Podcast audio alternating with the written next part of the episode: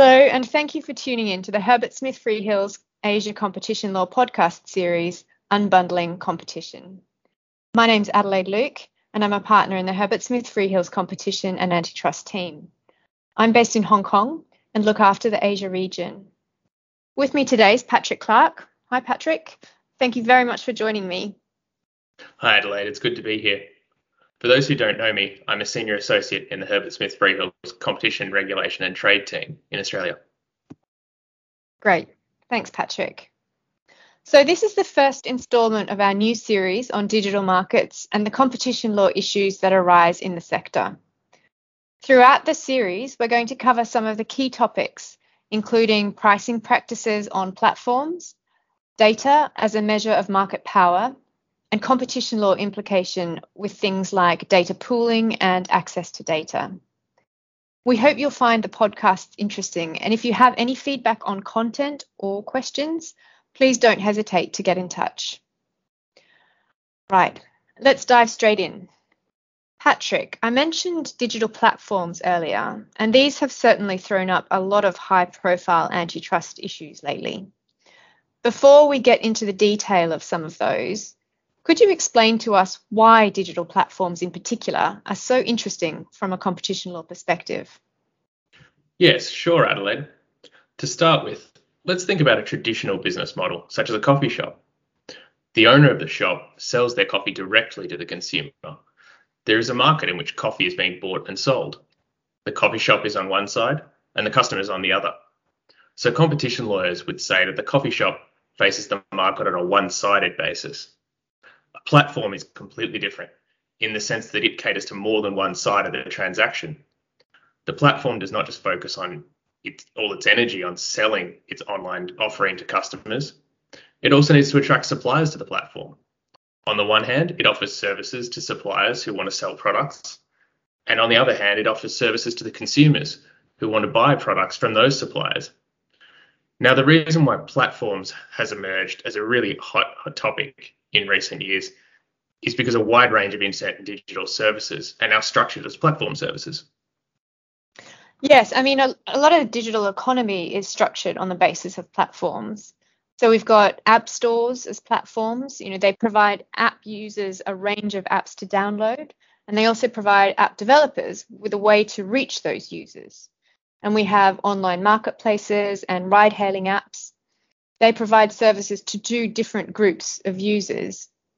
Social media platforms are interesting too, particularly if we think about how they leverage their user base on the one side of the platform to attract more advertisers on the other. The emergence of platforms in the digital sector has really changed the way that we as consumers spend our time and money and the way that markets are structured. And lots of the aspects of traditional competition law analysis just doesn't sit very well when it's applied to digital platforms. Yes, I'd really agree. One obvious difficulty is how to measure market power. In traditional industries, pricing is a very important factor in this analysis. Traditional analytical tools that competition lawyers and regulators apply to delineate or find the boundary between different markets are based on price. We ask if X raises the price of their products, will enough customers move to Y such that X's revenue falls overall? However, in digital markets, you often see the consumer side of the platform not paying any fees or paying very low fees. This means that traditional measures based on pricing or sales don't really work that well, and the boundaries of different products and services can become much more blurred.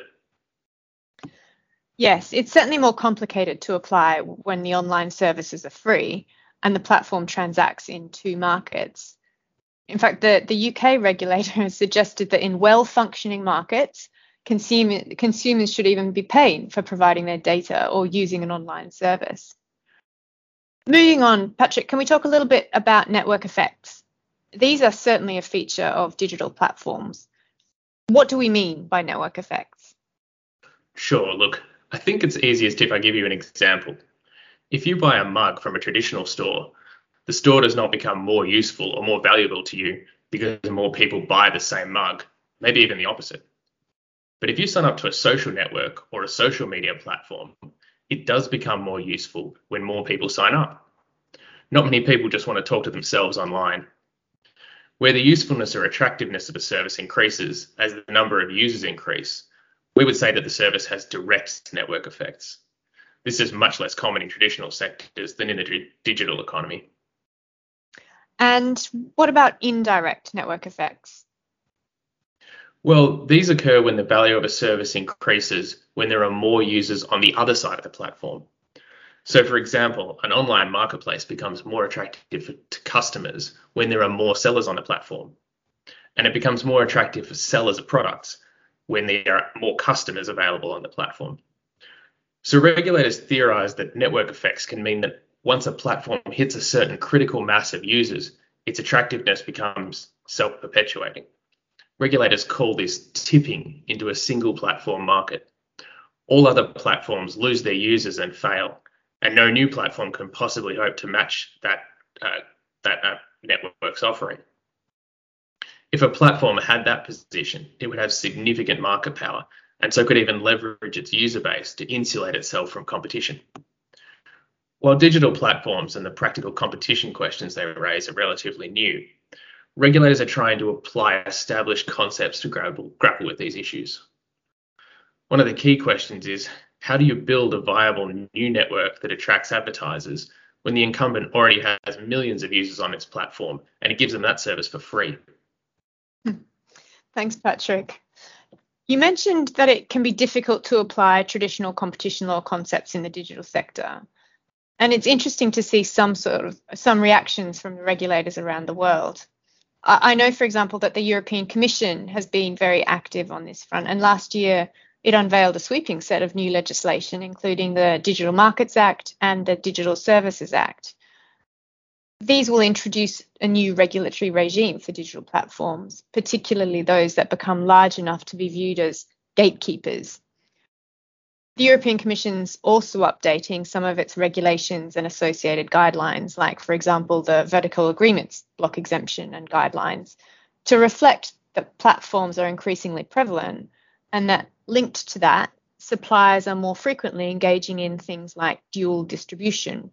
And by that, I mean selling products not only via distributors, but also directly to consumers, often via online marketplaces. Now, I hear a lot about developments in Australia. Uh, can you walk us through some of the key ones there? Well, in the past couple of years, the ACCC has been really active. They've conducted a number of inquiries into the digital sector, including the Digital Platform Services Inquiry and the Digital Advertising Services Inquiry. That's about ad tech. And the ACCC has made recommendations to the government in relation to a mandatory code of conduct for news media businesses and digital platforms. Some of those recommendations were actually incorporated into legislation passed earlier this year called the News Media Bargaining Code. The code establishes a framework designed to require designated digital platforms to bargain with and pay news media businesses to make the news media businesses content available on their online platforms. However, the code has not really been triggered to date following agreements being reached between the major digital platforms and a number of major Australian media outlets. It's important to note that in addition to being a competition law regulator, the ACCC is also a consumer protection authority. So it changes for campaigns often for issues that address concerns about consumer privacy online and the adequacy of disclosures about the use of consumers' data. The ACCC has highlighted data protection as being a really key priority for them as well. So the competition and consumer landscape in this sector is just changing really rapidly. In fact, just a couple of weeks ago, the ACCC unveiled a proposal to fundamentally change Australia's merger control regime some of those proposals would involve sector specific rules, which have just never really been a feature of Australian merger control. The ACCC wants to be able to apply a different legal test to acquisitions by specified digital platforms. It would get to decide which platforms that would apply to based on whether they are a gateway. It's really interesting that the ACCC uses language that's very similar to the European Commission and the test that they would apply would actually require a lower probability of competitive harm. So it would make it, it much easier for the ACCC to block the acquisition. All of this would need legislative change, though. The ACCC says it's just starting the discussion here. And what about in Asia? well, it's a bit of a patchwork across Asia, as most competition law developments are. Um, we also have some regulators in Asia that play a dual role in consumer protection and competition law enforcement, whereas others are focused solely on competition law. Some regulators are following in the footsteps of the EU and Australia, uh, introducing new legislation or rules to govern digital platforms. Japan, for example, has introduced new rules for designated digital platforms. Korea is also expected to introduce new legislation regulating digital platforms. And just last month, the National Assembly passed and approved legislation banning operators of app, app stores from forcing developers to use their online payment systems. And these two jurisdictions are also very active in enforcement in the digital sector, with both regulators investigating and fining major platform operators for competition law related infringements. Others are taking the view that competition law works without needing new rules. Instead, they're publishing new guidelines on how competition law should be applied to the digital sector.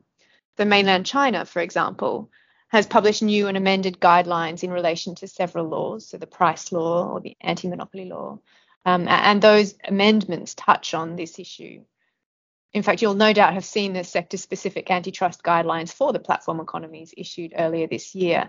And that essentially runs through the, develop, the different facets of competition law and explains how they can and will be applied in relation to digital platforms but I'm not I won't say too much about China because there've been so many developments there that it deserves its own podcast. And actually our next episode is going to look at these in, in much more depth. My colleague Howard Chan will be discussing them with Francis Xu, who's our Shanghai-based partner at our joint operation, Kewei Law Firm. I mean, across the board, I think it's safe to say that regulators in Asia have signaled a focus on the digital sector. And with so many jurisdictions looking closely at the issues around the world, I think we can expect greater cooperation uh, among the regulators as they grapple with this reshaped business environment. But that's all we have time for today. Thank you everyone for tuning in and thank you Patrick for joining me today. I hope you enjoyed the podcast. Until next time.